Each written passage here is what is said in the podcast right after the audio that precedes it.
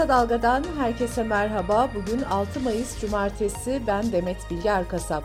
Gündemin öne çıkan gelişmelerinden derleyerek hazırladığımız Kısa Dalga bültene başlıyoruz. 14 Mayıs'ta yapılacak Cumhurbaşkanı ve milletvekilliği seçimine 8 gün kaldı. Seçim takvimine göre yarın radyo ve televizyon propaganda konuşmaları başlayacak, seçmen bilgi kağıtlarının seçmenlere dağıtımı tamamlanacak. Millet İttifakı'nın Cumhurbaşkanı adayı Kemal Kılıçdaroğlu seçim güvenliğine ilişkin açıklama yaptı. YSK'ya güvenmiyoruz, TRT'ye ve Anadolu Ajansı'na güvenmiyoruz diyen Kılıçdaroğlu, bir buçuk yıldır sandıkların güvenliği için çalıştıklarını söyledi. Kılıçdaroğlu seçim gecesi kazanmaları halinde kimsenin dışarı çıkmaması uyarısında bulunarak şöyle devam etti. Seçim gecesi galip geldiğimizde kimse sokağa çıkmasın, sevinç gösterisi yapmasın. Herkes evinde otursun. Ertesi sabah nasıl olsa rakamlar netleşecek ve ondan sonra YSK mazbatayı vermek zorunda kalacak.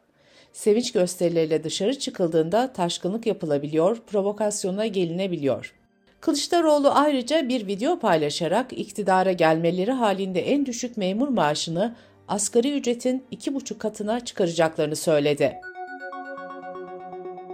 2019 yerel seçimlerinde veri akışını durdurduğu için tepkilerin odağında olan Anadolu Ajansı'nın genel müdürü Serdar Karagöz ve yardımcısı Yahya Bostan 14 Mayıs seçimlerine ilişkin açıklamalarda bulundu. Anadolu Ajansı yöneticileri sözcü yazarı Saygı Öztürk'e yaptıkları açıklamada verdiğimiz hizmette en küçük bir aksaklık görürlerse hizmet alanlar bizi savcılığa şikayet etsin dedi. Ajans yöneticileri her türlü önlemi aldıklarını belirtirken seçim gecesi elde edilecek tüm verilerin müşterilerle kesintisiz paylaşılacağını da söyledi. Yüksek Seçim Kurulu yurtdışı ve gümrüklerde oy kullanan toplam seçmen sayısının 1 milyon 227 bin 230 olduğunu açıkladı. Alman basınında konuşan Cumhurbaşkanlığı Sözcüsü İbrahim Kalın, 14 Mayıs seçimleriyle ilgili olarak sonuç ne olursa olsun seçim sonucuna saygı duyuyoruz dedi. 14 Mayıs seçimlerine sayılı günler kala dünya basının ilgisi de artıyor. Washington Post gazetesinde giderek artan despotizmin gölgesi Türkiye'deki seçimlerin üzerinde başlıklı bir başyazı yayımlandı. Yazıda Erdoğan'ın ekonomiyi kötü yönettiği, hayat standartlarının düştüğü, Türk lirasının da değer kaybettiği belirtildi. Yazıda ayrıca Kemal Kılıçdaroğlu'nun anketlere göre seçimi önde götürdüğü aktarıldı. İngiltere merkezli The Economist dergisi de son sayısının kapağına Türkiye'deki seçimleri taşıdı. Dergi 2023'ün en önemli seçimi ve Türkiye ve demokrasinin geleceği başlıklarını attı. Kapakta ise Türk bayrağı, Erdoğan gitmeli, demokrasiyi kurtarın ve oy verin yazan çıkartmalara yer verildi. Derginin kapağına tepki gösteren Cumhurbaşkanı Erdoğan Twitter'da şunları yazdı. Küresel güçlerin operasyon aygıtı olan dergilerin kapaklarıyla iç siyasetimizin yönlendirilmesine, milli iradeye parmak sallanmasına izin vermeyeceğiz. Adalet Bakanı Bekir Bozdağ, iktidarın Abdullah Öcalan'la görüştüğü iddialarıyla ilgili açıklama yaptı. Bekir Bozdağ, İmralı'ya teknik bir ekibin gittiğini ve bunun da Öcalan'la ilgisi olmadığını söyledi. İyi Parti lideri Meral Akşener, iktidarın İmralı'ya bir yargı mensubunu gönderdiğini öne sürmüştü. Anayasa Mahkemesi, sağlık kurumlarında çalışan personelin icap nöbetlerinde 120 saatten fazlasına ücret verilmeyeceğini öngören kanun hükmünü anayasaya aykırı bularak iptal etti. Mahkemenin kararında anayasanın 18. maddesinde hiç kimsenin zorla çalıştırılamayacağının belirtildiği, angaryanın da yasak olduğu kaydedildi. Kısa Dalga Bülten'de sırada ekonomi haberleri var. Ücretsiz doğalgaz tüketimine ilişkin EPDK kararı resmi gazetede yayımlandı. Kararla abonelerden tahsil edilen doğalgaz faturası iptal edilerek 3 gün içinde para iadesi yapılacak. Bu arada ücretsiz doğalgaz kullanımının maliyeti de 40 milyar lira olarak hesaplandı. Hazine ve Maliye Bakanı Nurettin Nebati, dövizle ilgili dedikoduların gerçeği yansıtmadığını savunarak seçim sonrası bir rallinin söz konusu olmadığını söyledi.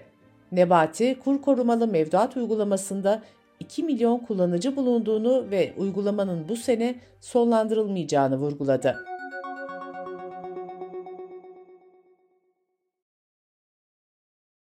Dünya gıda fiyatları Nisan ayında bir önceki aya göre %0.6 artarak 127.2 puan olarak gerçekleşti.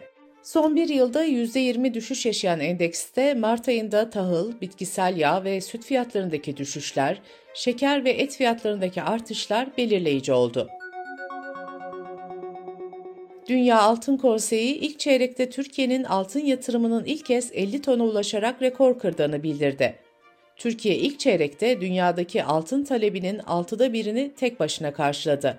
2022 yılında merkez bankalarının altın talebi son 50 yılın zirvesine çıkarak 1078 tona ulaşmıştı. Dış politika ve dünyadan gelişmelerle bültenimize devam ediyoruz. Ukrayna'da Perşembe günü başkent Kiev'de Bayraktar TB2 tipi insansız hava aracı vurularak düşürüldü. Ukrayna ordusu teknik nedenlerle kontrolden çıkan İHA'nın tedbiren vurulduğunu belirtti. Çarşamba gecesi de Rusya, Ukrayna'nın iki İHA ile Kremlin Sarayı'na saldırı girişiminde bulunduğunu iddia etmişti. Bu girişimin Rusya Devlet Başkanı Putin'e yönelik bir suikast teşebbüsü olduğu duyurulmuştu. Ukrayna ise bu iddiayı kesin bir dille reddetti. Rusya bu iddiaların ardından Ukrayna'ya 20'den fazla insansız hava aracıyla saldırı düzenledi. Ukrayna 18 İHA'yı düşürdü. Rusya Dışişleri Bakanı Lavrov, Ukrayna'nın Kremlin Sarayı'na yönelik saldırı girişimine lafla değil, eylemle karşılık vereceklerinin altını çizdi. Rus paralı asker grubu Wagner, mühimmat verilmemesi nedeniyle Ukrayna Savaşı'nın en sert cephelerinden Bahmut'tan çekilme kararı aldı. Sırbistan, çarşamba günü bir ilkokulda düzenlenen 9 kişinin öldüğü saldırının ardından perşembe akşamı yeni bir saldırıyla sarsıldı. Dubano köyünde seyir halindeki bir araçtan otomatik tüfekle etrafa ateş açıldı. Saldırıda 8 kişi hayatını kaybetti, 13 kişi de yaralandı. Sırbistan İçişleri Bakanı saldırıyı terör eylemi olarak nitelendirdi. Avrupa Birliği'nin yolsuzlukla mücadele için hazırladığı yeni mevzuat kapsamında yaptırım uygulamasına büyük çaplı yolsuzlukların da eklenmesi önerildi. Avrupa Komisyonu önerinin kabul edilmesi halinde yolsuzlukla suçlananlara ait varlıkların dondurulabileceğine ve seyahat kısıtlamaları getirilebileceğine dikkat çekti. Yolsuzluk yaptırımları ile ilgili yeni öneri AB üyelerinin onayına sunulacak. Katar ve Fas'ın AB içinde nüfus kazandırmak için rüşvet verdiği iddiaları ortaya çıkmıştı.